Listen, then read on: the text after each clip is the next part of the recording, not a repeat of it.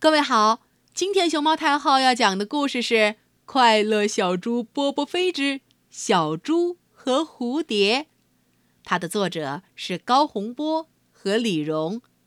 关注微信公众号“毛妈故事屋”和荔枝电台“熊猫太后摆故事”，都可以收听到熊猫太后讲的故事。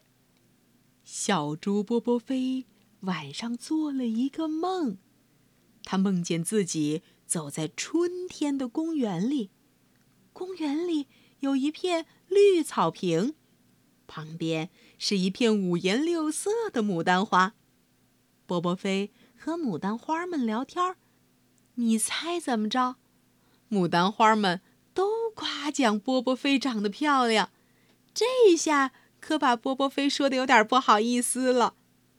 最大的一朵粉牡丹夸波波飞。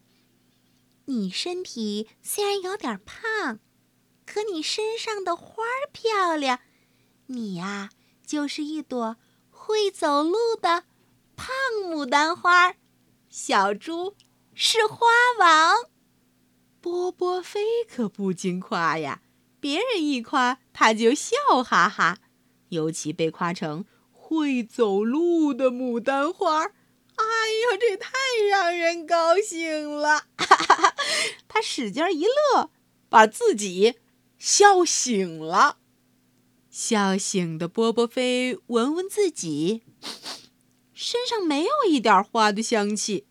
笑醒的波波飞又看看自己，嗯，身上没有一点花纹，跟五颜六色的牡丹花相比，差太远了，或者说，根本。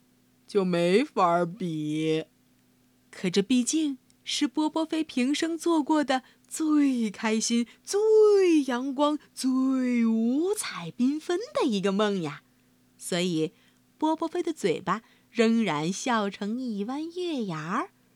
这时候，波波飞有个惊奇的发现：屋子里进来了一位不速之客——蝴蝶。蝴蝶绕着波波飞。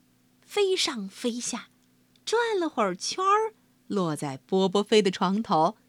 他用两根长长的触须向波波飞敬礼，说道：“波波飞，你好，你为什么使劲的笑？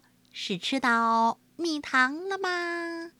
波波飞一口气讲完了自己的美丽梦境，问蝴蝶：“ 你说我真的那么 ……”惹人喜爱吗？